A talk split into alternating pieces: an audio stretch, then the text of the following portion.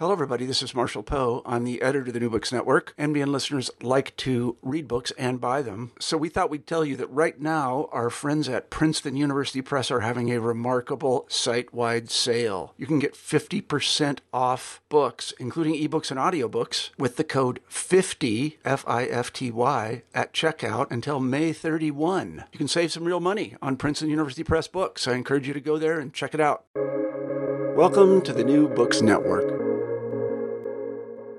Hello, everybody, and welcome back to Scholarly Communication, the special series on the New Books Network that's about how knowledge gets known. I'm Daniel Shea, host of the series. Today we'll be talking to Jörg Heber, editorial director of PLOS and editor in chief of PLOS One.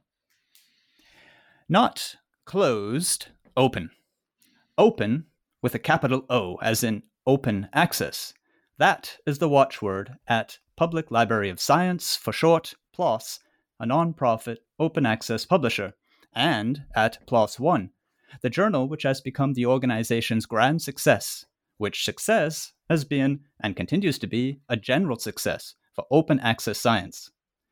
PLOS's stated goals are these advance research faster, share more broadly, transform, transform science through inclusivity, credit, transparency, communicate research more fairly and more accurately, and build a foundation of knowledge from which we all advance. PLOS One, as PLOS's largest among a suite of journals, is an online only journal that publishes primary research, systematic reviews, qualitative research, as well as reports on methods, software, or tools. The publication numbers would stagger many journal teams, the number of academic editors and editorial board members reaches 10,000. One pursues a multidisciplinary coverage, co- coverage that sets it apart from the ever specializing, ever narrowing publishing venues of the sciences. Since its inception in 2006, One has been at the forefront of open access publishing, and today, against the trend to equate impact factors with journal names, PLOS One does not promote their own impact factor because the measure has been shown to be unrefined and at best only an approximate indicator of research significance. In true PLOS fashion, One offers an alternative in various article level metrics. These ALMs make a closer, tighter fit between value of research and quantifiable measures. Jörg Heber is editor in chief. Tracking Jörg Heber's career in publishing, you get the sense of a clear mission make accessible good science, and make doing that, the publishing of good science openly, accessibly, make all of that not only viable, but enviable. Scholarly Communication, this special series on the New Books Network, has the aim of showing just how research gets published, a podcast about how knowledge gets known. Everyone from first year college students to tenured professors knows what research looks like because they either have been taught or have themselves taught how to do it. The same cannot be said about publishing. Scholarly communication wants to help change that. Scholarly communication wants to reveal to researchers and readers alike just how essential communication is to their research, because we believe that communication improves when people understand how communication happens. We believe, too, that Research improves when researchers better understand their roles as authors. A journal, as vital to communication in the sciences as PLOS One, a journal spreading as much scientific knowledge as PLOS One, cannot be missed. That's why today I'm happy to talk with the editor in chief, Jörg Heber. Jörg, welcome to Scholarly Communication. Thank you very much for having me. I'm. It's a pleasure to be here.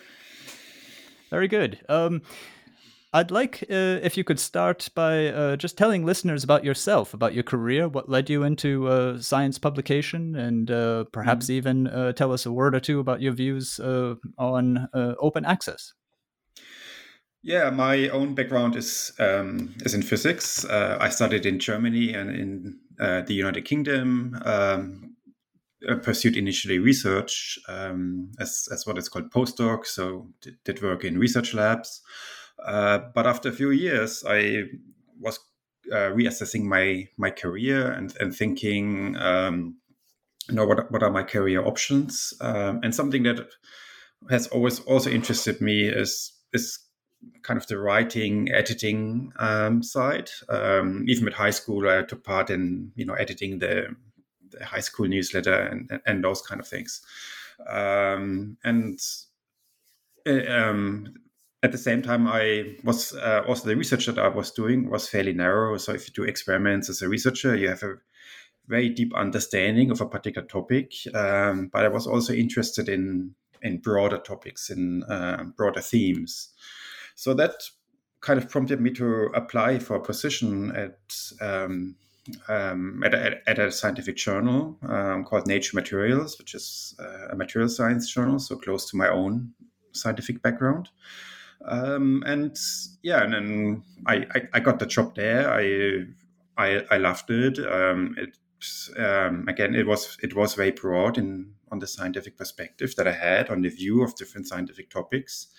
Um, I enjoyed looking at um, other people's manuscripts, um, preparing them for publication, assessing them, um, and and all all these kind of items. Um, and then a few years later, um, I had the opportunity uh, to broaden my expertise even further. So I became um, a managing editor for the entire physical sciences um, a journal called Nature Communications. And there I was responsible for managing a team that looked at manuscripts across physics, chemistry, um, earth sciences, um, geology, and so on. Um, and yeah, I enjoyed that it, it, kind of broadened my view even more um, beyond physics and um, material science. And um, I, eventually, I became the executive editor for the journal. So I was, I was leading that journal as a as a whole. So that broadened my scope even further towards biology and um, kind of my interest my my interest in in the different sciences um, was was was really satisfied, and it was it was really great to uh, great to work at that journal. And then uh, four years ago, um, I had the opportunity um, to lead ONE, which, as you say, is a very large journal. Um, we're getting about thirty six thousand um, submissions of scientific studies every year, and publish about half of them. Uh, so it is a very very large journal, and it's also even broader. It also has uh, clinical research. It has uh, life sciences or biology and has uh, physics, chemistry, and also some social sciences. So it's a very, very broad kind of scope journal and allows me also to, you know, to, to follow up my interest in, in all the different sciences and um, look at editorial policies, editorial standards across different disciplines. Um, and yeah, that has fascinated me. And then, as you say, the other facet, the other facet of that is also that um, I'm I'm very keen on um, open access to research. So that is everybody should be able to read a scientific study. Um, and Nature Communications, where I was before, and ONE in particular, they're both open access journals um, where anyone can read what they publish. Um, and at ONE, we try to be also very accessible um, to our authors. We try to keep the fees um, fairly low or are waiving them um, so that every anyone can publish as they like um, with us. Um, and yeah, sort of this kind of mission towards more openness in, in research and um, opening the scientific process by giving access to everybody to the results of it is something that also um, that I'm very keen on pursuing and and and, and strengthening. Okay. Um, I find interesting uh, this this uh, common background you share with other editors, where they all have a background in science, all were doing hmm. primary research, and um, at some point felt a sort of narrowness in the view, and were so curious or interested, as as you've made very clear in your own case, uh, to sort of broaden that view and to come in contact with uh, the other sciences. Um, does does that serve an editor in in uh, such a uh, specialized journals or, or, in science journals generally? Uh, does that serve an editor quite well? Do you think that sort of broad curiosity but still grounded background in in one particular area? Yes, I think that is a common theme amongst um, also the editors in the staff editors in my team um, at the journal. Um, it is what draws a lot of people to editing, being able to leverage your own expertise and background, um, yet at the same time, um, seeing what a, a, large number of research groups and researchers are doing in, in in, in a particular field and in related fields. It gives you a very broad exposure exposure and it also gives you very good access to that research because you're interfacing with these researchers. You, are going to talk to them about your research. Uh, you, you, try to understand the study. You try to see whether it can be improved or whether it has any flaws um, through what's called the peer review process, um, where we ask other scientists uh, for advice on whether a study should be published or not. Um, so there is, is a strong dialogue going on with the researchers um, and with many researchers. So um, for anyone who loves science and loves the scientific process and is curious about not just a particular topic but about many topics, um, you know, this is an ideal place to be. Okay. Uh, one thing that you bring up there that I find interesting is is your uh, I don't want to say mediating position, but you're certainly standing between some different groups. You're perhaps turning to, as you said, another scientist to ask, um, were these methods good? Were these materials right for this particular experiment, and so on? And you're making your own judgments on the material. Um, also in connection with what you said about the different editorial policies across the disciplines, as you said, that you're facing. Um, my question is this uh, Do you find that the different communities of scientists or the different communities of specialized backgrounds, do you find them uh, somehow speaking differently, somehow thinking differently? Do you notice different cultures of thought in those areas?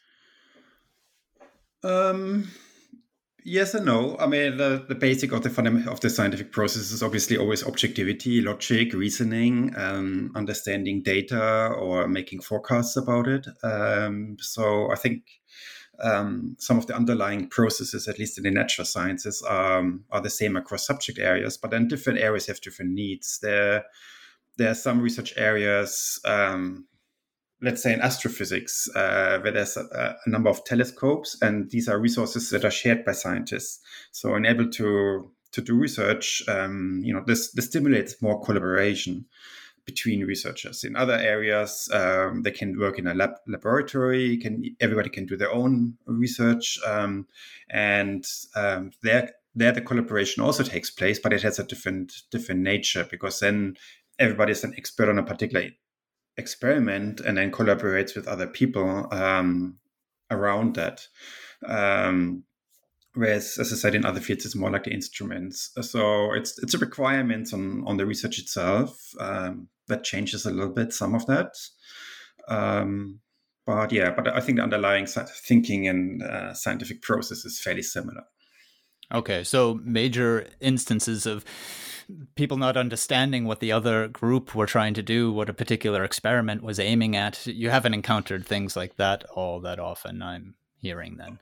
Well, I mean, there's always uh, sort of, maybe there's there's always discussion in the scientific community around certain things, and people are questioning. I mean, sort of interrog- in, interrogating other people's results, other researchers' results is part of the process too. So, I mean, healthy debate um, around research, whether something has been done in the right way or um, you know everything had been considered. That's important for a particular experiment. I mean these kind of debates are always taking place. Um, so it's uh, there's always some some sort of consensus that emerges at the end of it but um, the scientific process itself can also be fairly noisy with people having different opinion and it needs a number of experiments to to reach a certain consensus. Mm-hmm, mm-hmm. Uh, though if I if I might just follow up the question because I, I find it quite interesting. Um, as you say, quite clearly, uh, uh, the sciences are all working on the same scientific method. And there's a huge shared base. Um, mm-hmm. But uh, as you mentioned, uh, about fifty percent of of your submissions are obviously not ending up uh, published in the journal, and I wonder if. Um, if some of that comes also from, uh, as you say, there's then people who uh, question a particular method, question a particular set of the results, or perhaps an interpretation of those results. The results are sound, but the interpretation. Um, where do you think some of that uh, different thinking or different way of doing um, is coming from do you have the feeling that people whose work is perhaps not so widely sharing in the consensus is just not so well done, or that they're really trying to push a new view, or they have just a new approach that hasn't reached everyone yet? Um, yeah, it's it's a, it's a little bit bit of everything. Obviously, um, I mean there can be different opinion about the interpretation of data. Um, the data itself can be fairly noisy and uh, messy, so inter- interpreting data can sometimes be a challenge, um, and and reaching conclusions from there but it's also yeah how how an experiment is done. Is is it done in a in a matter that actually supports um, reaching any conclusion or has something been forgotten? Has is, are there big gaps in it? Um, so that's part of the assessment process that we do at our journal is to assess whether um, an experiment has been conducted in a rigorous manner but um, yeah, methodological weaknesses where some experiments have not been done right, um, you know, that, that typical causes why a study will not be published. Mm-hmm. Uh, one last point on on your own background, uh, which I found very interesting. Working at the high school newspaper and generally being interested in writing and editing, um, that's not something that I would say you necessarily necessarily share with the majority of scientists. Um, uh, could you speak uh, a little bit to uh, your, if I might go so far as to say, your love of writing? Um, yeah, I mean, I sort of science communication that is obviously also a big part of why we are in publishing. It's not just that we get to able to read all the interesting research that is going on we also want to communicate it um, to, to a broad public. Um, and and and this kind of science communication um, has interested me. I i like writing. I did i did um, also when I was an editor, I did a lot of freelance writing. I wrote like two news features for uh, Nature, which is a major journal in the in the sciences, um, and others. So I also enjoy. I, I enjoy the writing part and, and the communication part because I, I mean everybody who works in publishing is also passionate for the science and we want to make sure that we communicate the scientific results and, and the scientific research um, to a broad audience. Um, and yeah, that's that's a passion that I also share with many in in our industry.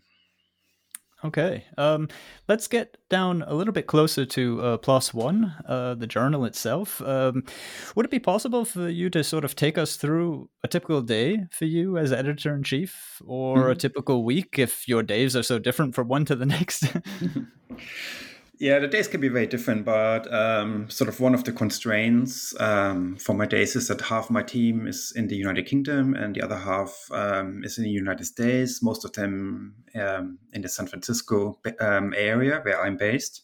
So, because of the large time difference, what it usually means is that my mornings are full with meetings so that we use a time where we can all talk together um, and interface with each other. so, usually I start my day, days fairly early in the morning, seven seven a.m., eight a.m. in the morning. Um, have have a string of meetings with different people, different groups, um, sort of coordinating items, meeting with the editors um, at the journal, um, you know those kind of things. Then usually following from there, I I'm spend a lot of time answering emails. Um, so I like to be approachable as editor in chief of One, even though the journal is so large. Um, so my email address is on our website. Anybody can contact me. Authors contact me to follow up on papers um, uh, about their submission and if they have any question.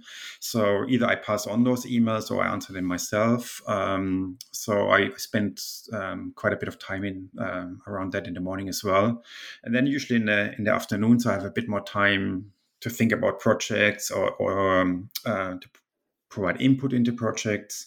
Um, you know, consider editorial policies that that we may introduce or changes to our processes or um, um, the way that we handle manuscripts. I that's also the time when um, some problematic paper, if that is escalated to me, when I uh, I'm able to look at them and, and sort of provide advice um, to the journal staff um, as how we should handle that situation. Um, so you should that's that's what then covers my afternoons. okay, that's a pretty full day. yes. um, as as far as uh, One is concerned, I think I made uh, quite clear in the beginning. Please add though anything that you'd like to. That we're dealing with uh, open access, and we're dealing with a real belief in this uh, idea that science needs to get out there to everyone, and not for any barriers to be in the way. Um, it seems also, and one of the words I used there was that was that this is viable. Um, mm-hmm. it seems like there would be no reason not to do science this way. Um, the more time you spend, uh, I myself am a writing teacher, the more time you spend talking to biologists or chemists or other scientists like that, they really are primarily interested in advancing the research. I mean, that's what they that's what they signed up for. yeah. Um, and so I wonder, uh, to get to my question, I wonder how does uh, PLOS One position itself amongst other journals, journals that are operating on a similar type of uh, open access system and the more traditional or conventional forms? Um, could you say something to the, the field of journals around PLOS One? Yeah, so PLOS One's mission is to publish um, all the science, regardless of its impact. Um, so there are some journals who try to filter out the best of the best uh, research st- studies and try to only publish those. Um, even though this is a very subjective process, what may be a very interesting topic right now may may just not be relevant five years down the line, or something a study that looks very dull and uninteresting right now may be actually a hugely important uh, advance for the field, as it turns out a few years later. So, what One is trying to do is to be a home for all the science, um, regardless of its impact. Um, the only requirement that we have is a study is um, is rigorously conducted, so it is valid. Um, it's it, and has a valid research question, so it has to have a scientific question that's been addressed. Um, and sort of along with the mission to be a home for all the science, we also like to make sure that we are able to communicate that. So that's why we have our open access um, policy, where all the research that we publish is, is made available for free. Um, PLOS itself is a non-profit organization, so we try. Um, we are not benefiting commercially from from publishing uh, our papers, um, and as I mentioned, the journal is also very broad in scope. Um, so I think it's a mix of that that sets it apart from competitors. We do have other competitors um, or other journals that are operating similar policy. I mean, One was the first one that had like the mission of being very broad in topic and also publishing anything that is valid research. Um, there's now um, a few other journals that are doing something similar, which is great because it removes the pressure from scientists to always try to have convince an editor, oh, my paper is very important for the field. You should publish it. These kind of discussions are not needed. Um, and there's now, as I said, a number of other journals. But I think what sets One apart is um, sort of its mission um, towards open access and also something we call open research, where we not just want to publish the paper, we also want to make sure that the data that goes with the paper is also published. So we have a policy around that. Um, we want to open the research process and that sets us apart um, as well. And as I mentioned, uh, we're also non-profit. Some of our competitors are with commercial companies, um, and yeah, that's something we, we would not like to go down that way. Mm-hmm. I uh, am quite interested in the question of uh, when when impact of research, current impact of research uh, is taken as the reason why a, an article of research would be published or not, where subjectivity enters into the matter or mm-hmm. predictions as to how these sorts of lines of research are going to play out over the next five or so years. Uh, yeah. Whereas One, as you made very clear, is interested in the soundness of the science, mm-hmm. not necessarily the significance of the findings, because that's uh, really anybody's guess, right? yeah, um, exactly. Um, so, uh, for a um, researcher submitting uh, to One, what would you say then uh, should be their priority so that their research get out there? I mean, the priority is follow the standards in in your field in in, in ex- experiments or modeling or theory that you're doing. Um, make sure that you have a, a, good description of what you want to achieve in that in that research project or in that study. Um, so that is what we call the research question. So that is that this is laid out um, fairly clearly. Um, and then yeah, and then make sure that everything that that is described is transparent. Um, um, that others can potentially reproduce the work. Um, so that's always one of the important items is in publishing that other people can also build and and first of all reproduce the study so that they can see okay this is that this works in the way described uh, but then also build on it so um, putting all the ingredients out there for other scientists that are important for them to to do for this scientific process um, is then the other ingredient. Um, and I should say, I mean, we we are not interested uh, necessarily if someone asks a question, does X cause Y? We're not interested whether the answer is yes or no. There's a number of journals that would only publish what's called positive results. So if there's like a, a positive finding, but we are um, we are also interested in um, in publishing the, the null or negative results, which is where someone tries to ask a question and says, is that is there a correlation or is there a connection between some two different things and comes up with the answer of no, then we find that this may also be a valuable insight for other researchers. So we also publish those studies. Um, yeah. So describe describe all of that, what you've done, um, you know, laid, laid out in front of um, the other researchers. This this would be the key advice. Mm-hmm. Okay. Uh, people interested in language and writing uh, research are interested in really specific questions. So I'm going to follow up one point you made there sure. about the re- about the research question itself. Mm-hmm. Um, mm-hmm. There's different ways for that to actually enter into the text. It can be an indirect question. We wanted mm-hmm. to know whether or not. It uh, can be just implicitly left there these are the things mm. that we're interested in or it could be literally a question um, yeah. whether or not this has actually happened question mark uh, mm-hmm. does that form that it takes in the actual text is would you prefer one or the other of those uh, no, because there's different ways of how you can do research. One would be that you actually ask a question before and then test the answer, and the other one is what's called more exploratory research, where you just very interested in some topic and say, hmm, let's see what, what we find there. and you don't have necessarily a question. You just like to see whether there's any anything that's not known or interesting. Um, and we and obviously we publish both. Um, if you have a clear question that you like to be answered um, and and have designed your research around that, then it should be described um, in the introduction of the paper. If it has been more like um, an exploration of a certain topic, um, then this would not necessarily be phrased in a way that um, but looking back, you say, "Oh, we found this." So what? If, what? How can we find a question for that result that we got? That's not necessarily how that needs to be done. Uh, so just describing that research effort and and what's what what someone finds and what is new about it or inter- um, or unknown that, that has been uncovered. I think that works as well. So it depends mm-hmm. on the type of study.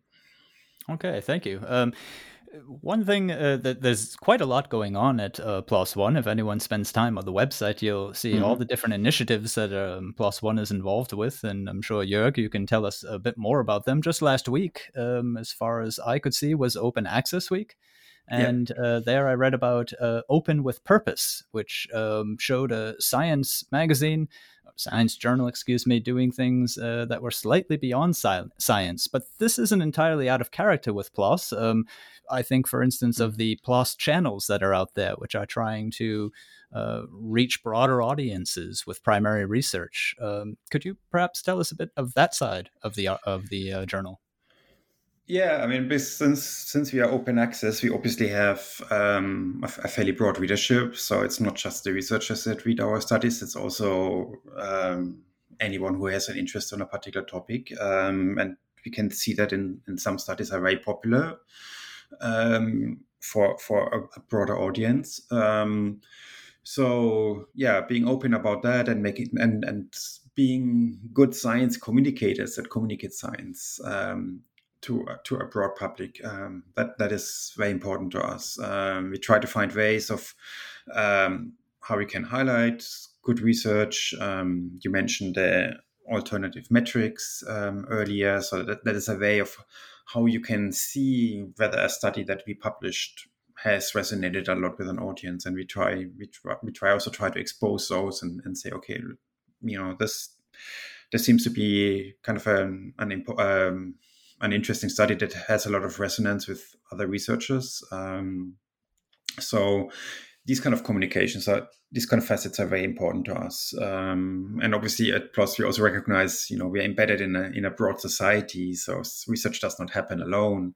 A lot of studies that we publish are also about, you know, about the broader society um, and related to some you know some some social sciences as well as I mentioned. Um, so they also obviously find find broad resonance, and we need to be also take due care in, in publishing those studies. For example, we published a paper three years ago or, uh, or four years ago on uh, racial bias in police shootings uh, in the United States, and that had like a million downloads. Um, so had a broad resonance and and um, broad readership, um, and we need to recognize that for some of the studies that we publish.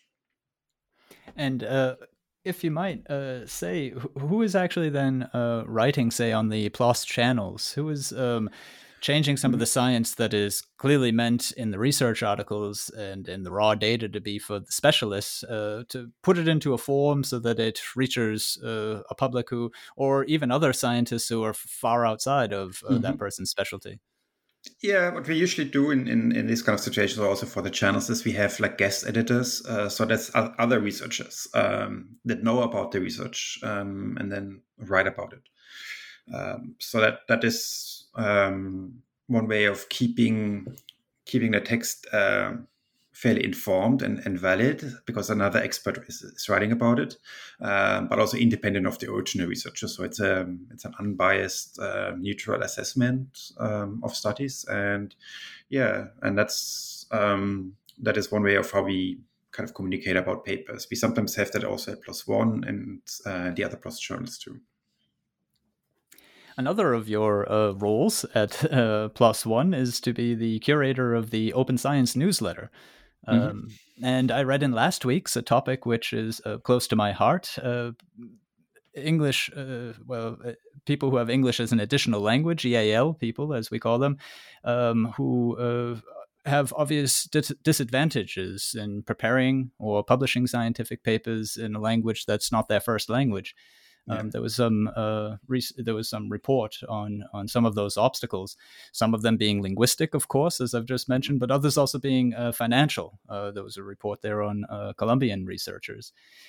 Um, what would, uh, in your opinion, for PLOS One be a matter of language that could get in the way of publication, or if I might phrase it differently, when do you find that someone's English is actually hampering the publication process? It starts to be a problem if um, sort of the English makes it difficult to assess the science. Um, so what we want to do is is publish valid science and and have others understand and reproduce it. So if the level of the language is not sufficient um, to convey the research that has been done, then this starts to become a problem. Um, I mean, there's different ways of how they can be addressed. Um, either by asking someone us to take a look over the paper. There's some commercial services that we're not affiliated with that offer something as well.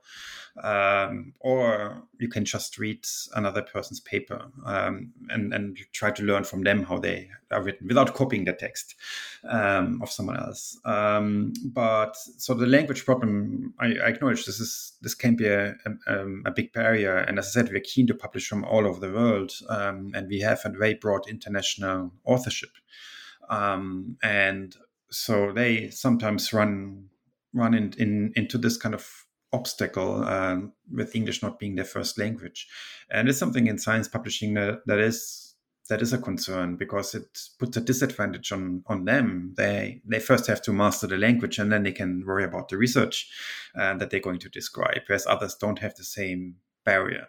So there's there's a problem of um, equality in in publishing um, and so that's that's certainly something that we that we are aware of. Um, it's not an easy answer um, because it's also not so easy right now to just translate texts uh, of a scientific nature into different languages very easily. So um, what we try to do is we try to be fairly flexible if there's like minor mistakes in the paper. Um, I believe um, you know we should be flexible flexible around that uh, and and be forgiving and not expect um, the highest level of the English language from our submissions. So that's what we not, don't do.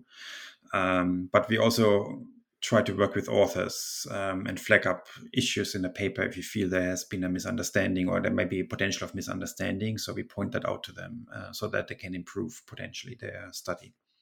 Mm-hmm.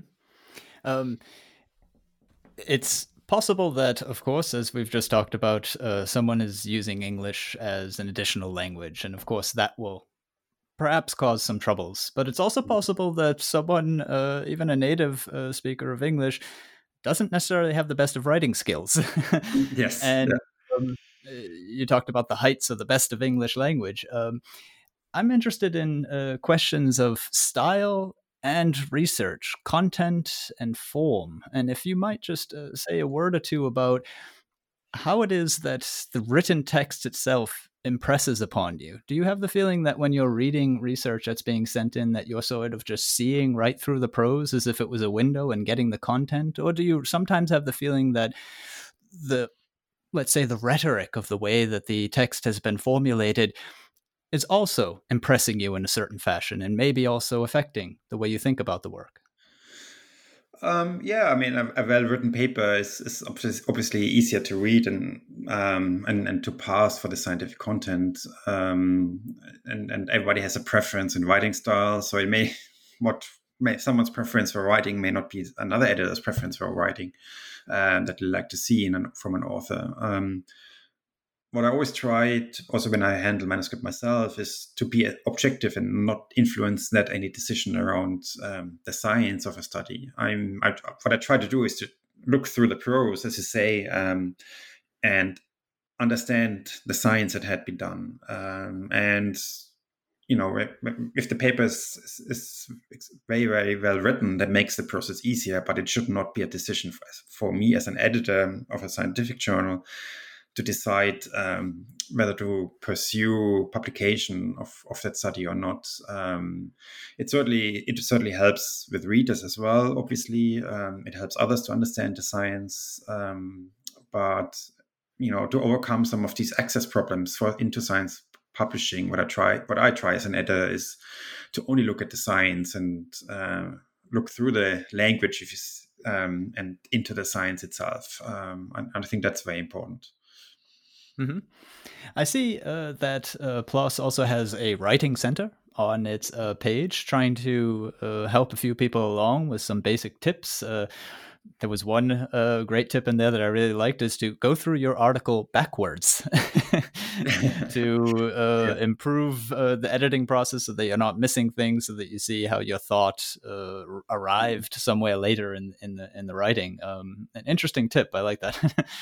Uh, do you know if uh, this is a place that you're finding authors go to? Have you heard authors mentioning it and saying this or that I found helpful? So the Writing Center we actually just launched. So that is a new was a, a new initiative where we try to assist authors in, in the preparation of the manuscript and just give them tips and tricks um, on how they how they can phrase and improve um, improve the writing of the paper. It is meant to be a, as, as a guide. So yeah, we're hoping that it's going to be useful and that uh, many authors will take a look. Um, there's some some fairly easy tips in there that um, can help with any study uh, or any paper, regardless how long how, or how many papers you have already already written. Going back to some of the basics and um, can be very useful. Um, you say that it was just launched. Is this something that PLOS itself internally uh, launched with their own editors, or did you have any? Yeah. Um, oh, okay. Yeah. All right. Uh, maybe to close off uh, style so that we can come back to more issues of research and the actual publication process. Um, one last thing uh, I'd like uh, to know is what it is that you think. Uh, this you can also answer personally, your own taste, as you mentioned. Style is, is sometimes different from one editor to the next.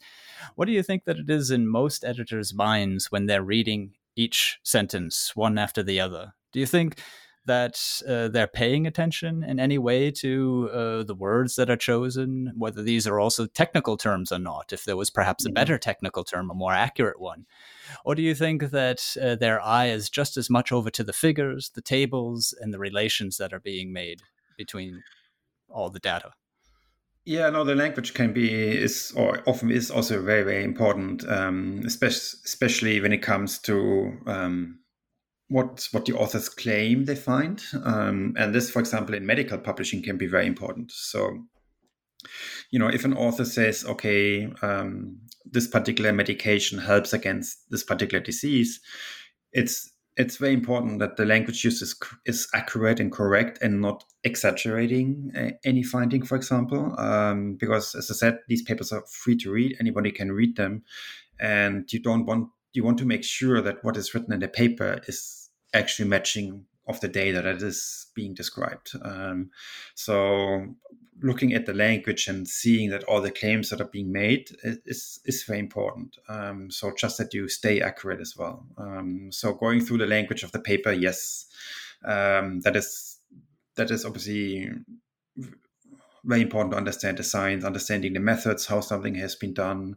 what kind of data analysis has been has been conducted on the data, um, all these kind of things. There's often a lot of nuances in the text um, because sometimes the papers are also written very brief in, in, a, in a very concise manner. Um, so understanding these nuances is obviously very important. Yeah. Mm-hmm.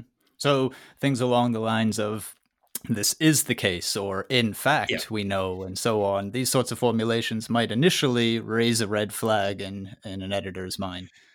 Exactly. When it says this will treat X, when in fact it may only may have a, like a slightly beneficial impact. It it so that would be a complete exaggeration, for example. Yeah. So it can really turn on a word like treat. yes. Yeah. Exactly. Okay. Okay. Very good. Um, Talking more about uh, open access, uh, I see that uh, just this month uh, there was a publication by uh, Zuiderwijk et al. Uh, talking about what drives researchers to share and use open research data a topic that you mentioned earlier, hmm. and mm. what might make them reluctant. Uh, could you uh, perhaps give your own views on this? Uh, because, as you said, PLOS One is looking to get uh, the research data out there together with um, other parts of uh, the research process, particularly, of course, the article itself. Yeah, yeah, we have we're very interested in that in that topic, and we have a policy in place for the for the past six years, where we ask researchers to disclose that data, um, at least the data that's relevant for the findings as they are described in in, um, in a study, um, and yeah, and there's there's, there's obviously a, a, large benefit for all the readers, but from the author side, sometimes there's a reluctance reluctance to share um, for, for various reasons. Um, one might be that they want to further analyze the data and write more studies about it and don't want sort of competitors in, in, in the field, other scientists to, to see the data yet um, and, and sort of like to keep it for their for, uh, for their own view at the moment. Um, so that that is a fairly common one. Or maybe they think about commercializing some research and, and would not like to disclose um, data for that reason. Um, it's also obviously a lot more effort to share the data. You have to bring it in in good shape. You have to curate it. You have to upload it somewhere, um, and this can be fairly large data files. Um, so it's not without effort. So it takes time and effort as well. Um, there's a number of reasons uh, why researchers are can be reluctant. But I also believe that there's a more of a momentum towards this kind of openness. So I think researchers generally understand now that if you share data, others can work with it and can verify the data um, and, and, can verify your study. So I think that the momentum is increasing towards sharing it. So this is, in your opinion, then another one of the new advances in in open access science. Yes. Yeah. Mm-hmm. So um, as yeah, it's it's it's kind of opening up the process. There's also I mentioned methods before. How how is an experiment conducted? Often the way that this is described in a scientific study is very brief and um, leaving out all the details that are actually very important. Um, so when it says you need to shake a certain chemical compound, um, it usually doesn't say in a paper for how long or on you know what what does shaking mean? What with what kind of force?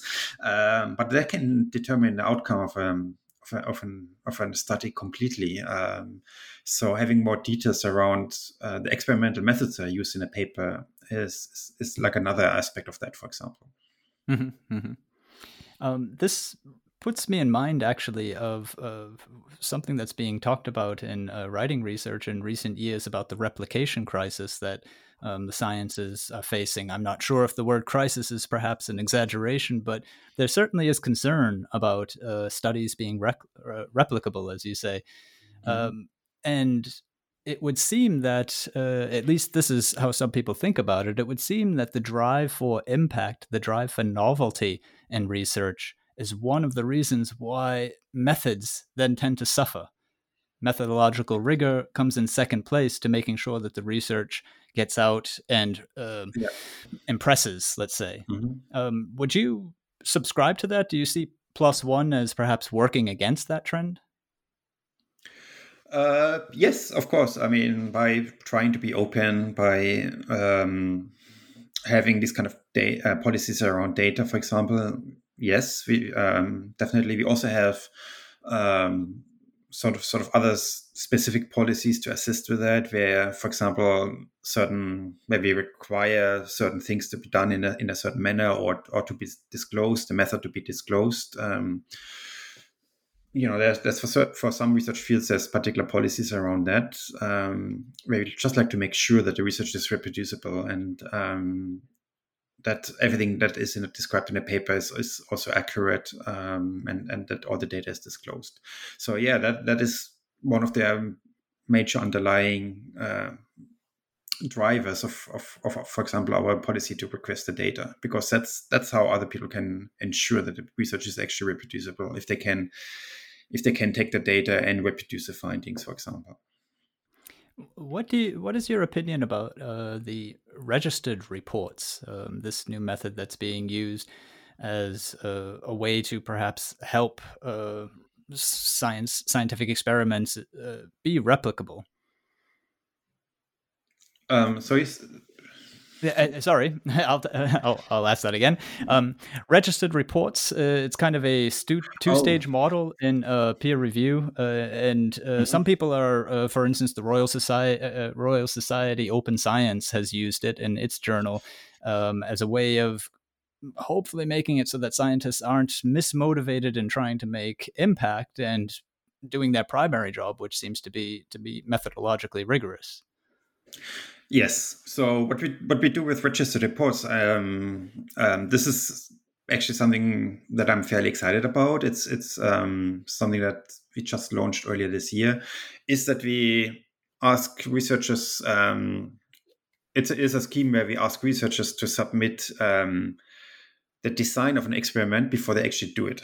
Um, and um, then we look it over it um, and if you find it interesting we say we will publish your paper if you follow exactly that design um, regardless of the outcome. So regardless whether the outcome is positive or negative which is something i mentioned earlier. So um, whether the finding is um, you know some some new discovery or whether the finding is okay no this didn't work. We, we will promise to publish the paper as long as the research is executed in the same way that uh, the, the, researchers would say they will. Um, and so it the benefit is that it avoids this kind of bias from the journal towards the more positive findings um, and and puts it back to the question itself and say okay the question is a valid research question. We like this seems to be a valid valid experiment or valid study that someone tries to conduct. Um, and it also helps us, the journal, to assess the research plan and the experiments before they actually take place. Because what happens often um, for us journalists is we look, we get a paper submitted, and then some other, the experts that we ask, they say yes, but a certain key experiment was missing. Um, so you know the research is not really valid or not really confirmed until the authors do that particular experiment. So then the authors have to go back and, and do that experiment and it delays everything. If that is all settled before they actually start doing the experiments, um, it will make that entire process um, much easier. And at the end, the journal has promised to publish this, their research. So I'm, I'm, I'm very excited about that because I see there's a benefit for authors as well as the journals. Um, it's something that we launched. It's still at a fairly small stage. Um, as, as, as it's not very common yet in research to do it like that. Uh, but it is growing and I'm excited about it. That's that's great to hear because uh, for me as an outsider to science, it seems to make quite a lot of sense, and it also seems to do something that um, is a bit unexpected for someone like me coming from uh, writing support, where most scientists, most students, most faculty members will be very worried about the discussion part of their uh, research article. And introductions and abstracts are another one of those common areas where people feel they need to improve their language, they need to get it right. I very rarely hear people talking about methods or results. And from what I'm hearing uh, from you and what I've been reading myself about registered reports, it turns out that that is the base, that is the foundation, that is what the yeah. paper is made of, and that's what matters most. Mm-hmm. Am I speaking exactly. sense there? yes, yeah, yeah. Um, so actually, for register reports, um, how that actually looks like in practice is that the authors almost write the paper without the uh, result section. So they write everything else. They write the abstract, the introduction, and all of that, and and that's what's submitted to the journal, and um, and that forms the basis for our assessment. Um, and so, yeah, I mean, how these sections are, are described and how that is all laid out is then very important. Um, and it puts an F, puts more effort uh, or more emphasis um, on those kind of sections as well. And and that's for good reason because we want to make sure that others can understand it, can take that what is described in a in a paper that um, can take that and and do their own research around it. Mm-hmm.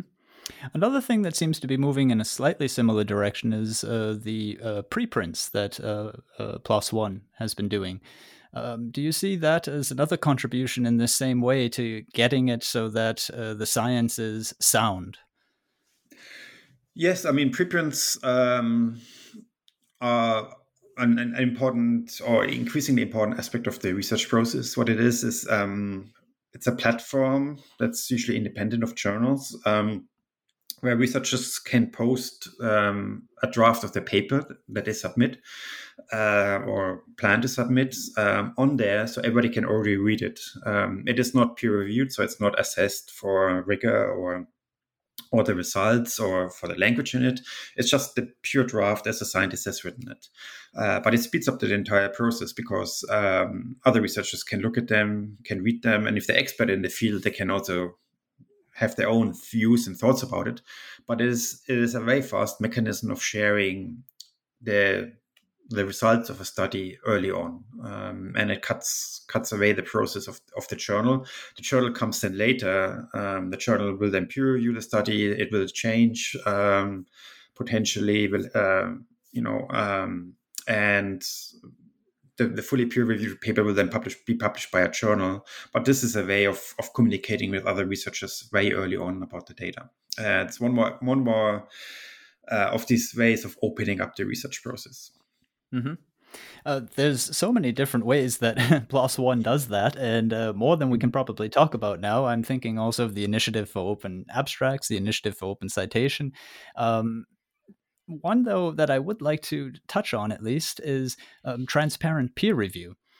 If I'm not mistaken, I think last week was a peer review week, and mm-hmm. uh, transparent peer review is uh, something that uh, PLOS One, amongst other journals, have uh, been uh, developing uh, PLOS One or PLOS itself actually even uh, has its own peer review center situated right next to the writing center. So uh, obviously, yeah. the reviewers themselves are uh, a major concern for the journal, making sure that they feel okay with the work they're doing and that they know how to do the work they're doing. But if mm-hmm. we could get back to this idea of the transparent uh, peer review, could you uh, say how that actually works? Yeah, um, it is something where. Um, where we would publish um, the review reports, so the expert reports on a study, along with a with a paper by the authors, and so there would be an, an attachment and a supplementary file that is published along with the paper. Um, and the reason why we like to do that, or why we, why we offer this to our authors, is that um, it just removes kind of the black box of what, what's going on at a journal. There's always a notion um, oh, the scientific journals that do the peer review, and at the end of that, there's this shiny paper that comes out um, that's been validated and that's been discussed. Um, but how does that discussion actually look like? What ha- what are the questions that the journal has been considering in publishing the research? Uh, what, you know what what went on in that entire process. That has always been a, a black box to outsiders. The only one who knew about it for a particular study were the editors, the authors, and the reviewers. Um, so what we are offering is um, first of all to give the authors a choice whether they, want to do that or not. Um, so we leave that um, decision to the authors, um, and about forty percent at the moment say yes, that's what they like to do. Um, and if that's the case, we will publish the reports. We will not add the names of the reviewers. Uh, it's just the, the, the anonymous report. The authors will also usually not know the names. So the name of the reviewer will only be published if the reviewer also discloses it to the authors. Um, and then it would it will also be published um, online. But this is a deliberate decision by the reviewers. But otherwise, it's just um, yeah, it is the entire report. It is also the answer of the authors to the reviewers. It's because uh, the publication process, process often a dialogue. Uh, reviewers write a report and they give their opinion. The authors respond, and, and you have you have this entire dialogue that's that that is going on. And in some cases, the text that's written it's more than the paper itself. Um, and in the end of it, it just gets discarded. The paper gets published, and that's not what you like. So that's why we why we are keen for authors to to allow or, or to approve the posting of the of the reports and yeah um, yeah, we call that transparent peer review um, because it in- increases the transparency of the editorial process. There is in uh, the rhetoric of science and other writing as areas of writing research this idea that different disciplines represent different communities that think and speak in different ways. And what, what I'm hearing you say uh, makes me think of precisely that. As you say, there's a dialogue behind each article. There's a back and forth between the researchers and the reviewers, and things develop, things get answered, other questions get posed, and so on. And uh, I find that quite interesting because it opens up the context of this community, this way of thinking about the world, whether it's in the bio- biological sciences, the physical sciences, wherever it might be. And uh, one of the major challenges that I think a lot of writers of research articles face is this idea of contextualizing their study, their experiment. And it would seem that the transparent uh, peer review process is really a, an asset to help them in that area because it shows the thinking of the people involved in their area of study. It shows mm-hmm. the, the the background logic to the decisions of why one thing got published the way it did, and so on. Um, so if I might just uh, formulate this idea a little bit more precisely so that I can get a question out of it. I mean, one of the things that's most uh, top, top on most uh, writers' minds is uh, the idea of uh, how do I introduce, how do I situate what it is that I'm that I'm uh, I've experimented on the results I've come up with, and I was wondering if you could say anything about the question of how researchers might best contextualize their their own special contributions uh, to their particular field in the writing of of, of their uh, articles. Yeah, I mean, this is an important aspect that's um, always discussed or very often discussed in during the peer review process. Um, it is how you place your finding, your study in the context, uh, broader context of the field, um, and uh, sort of the introduction section is very important for that of a study where that usually takes place, where you lay out um, the status of the field and how how your own study fits into that, um, and what the contributions are potentially of of that work or of, of the research question. Um, and yeah, and obviously that can be also subjective process. Um, so that's why, as part of the peer review process, that's also something that reviewers um, should look look at um, and and also comment on. Um, and via the transparent peer review, that would that discussion would obviously also be presented, so that would be a bit more nuanced.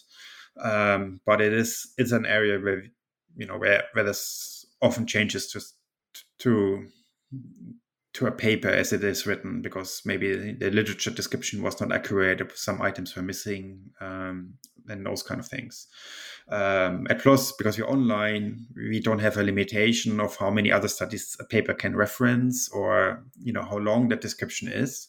Um, so we also give uh, our authors the opportunity to to describe that in any detail that is necessary. Um, but yeah, providing the the context and creating a fabric of research. No, no study lives on its own. It's always embedded in, in, you know, in the network of other studies, and and creating this network via the references and embedding it into the framework of other studies is obviously very important, um, and that is something that a lot of reviewers look out for. That's a great image, the uh, fabric, and where mm-hmm. do you embed then your research? I think that's precisely the challenge many uh, researchers are facing: is do I just pick up these two threads, or do I grab a whole handful, seven or eight different threads? Uh, where exactly do I find myself? I guess, in essence, do I draw the contents, uh, the context wide, or do I rather draw it narrow? Um, is there any advice that you might be able to give there to someone who is thinking in those two dimensions? Yeah, it should be appropriate for the study as, as it is um, and, and the contribution it makes. It, you don't necessarily um, have to convey the entire history of a research field uh, for for a fairly narrow specific advance. Um, it, it just should be sort of nest for whatever is necessary to describe um, to describe the findings and, and the context of the findings. Um, so being too broad is can also be a bit uh, not ideal because you know that that can be come across as fairly superficial. Um, being too narrow, on the other hand, may may have the danger that it comes across as um, missing context or why why is something done um, just because you're interested in it. Um, so some of the context may be missing if you, if it's if if that description is too narrow. So there's a little bit of that balance, um, and it depends also on on on the scope of the research itself. Um, and so it is a little bit different for uh, for different research types. For example, a study that goes into complete completely new area opens up a, a new field or opens up a new area of research. For that, the description may potentially be a bit more broader than for a study that studies a particular aspect or particular um, point or theme about a um,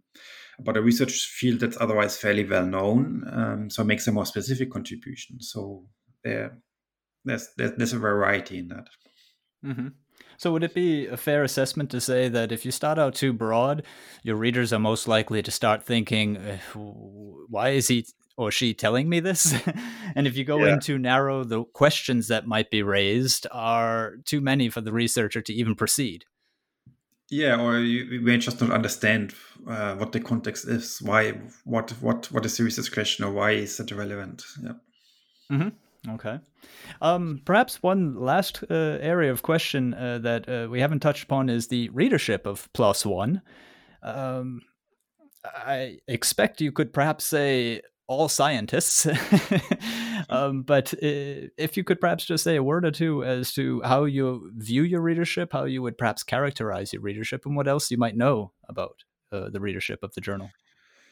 Yeah, so um, because we're open and open access, anybody can read. Um, anybody can read our content. Uh, we also anybody can redistribute our content. So there's platforms what like PubMed um, that redistribute some sometimes content to other researchers. So we don't necessarily have all views on our own homepage, but um, yeah, we know that uh, most most studies are, are read by the experts for which they are relevant to. Uh, but there have been some some studies that that have found broader interest uh, because of the topic. Um, it could be something clinical, so that where someone has a particular interest in in a, in a specific clinical topic. Um, it could be just general interest, uh, wide wide range topic. I mentioned like a study around police violence and and, and racial profiling um, that had a lot of downloads. So sometimes studies, our studies are also that we publish are read by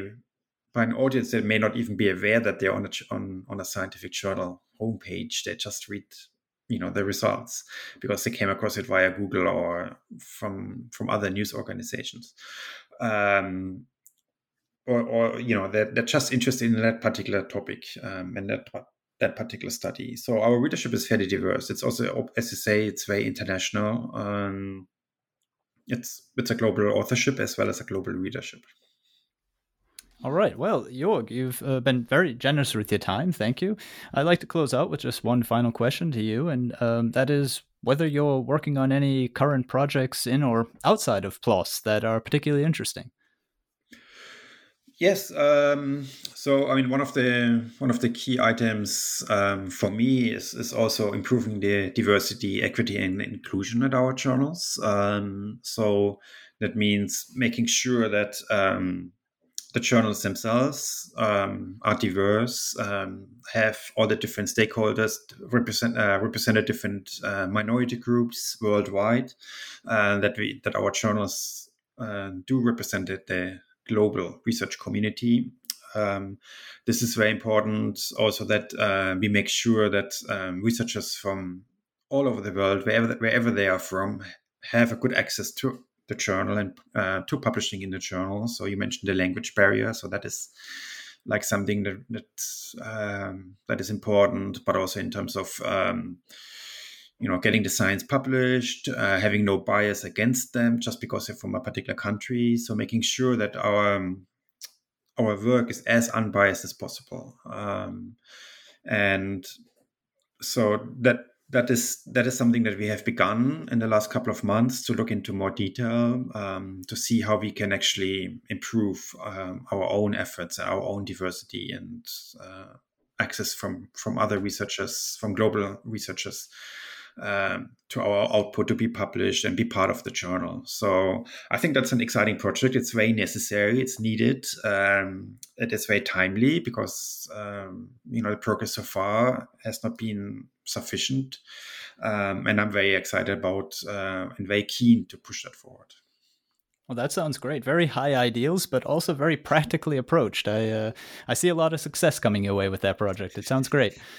Um, well, thank you very much. That is Jörg Heber, editorial director of PLOS and editor in chief of PLOS One. I'm Daniel Shea, and this is goodbye from me to Jörg. Goodbye. And goodbye from me. Thank you very much for having me. Okay, and goodbye to everyone else. Till next time. Bye bye.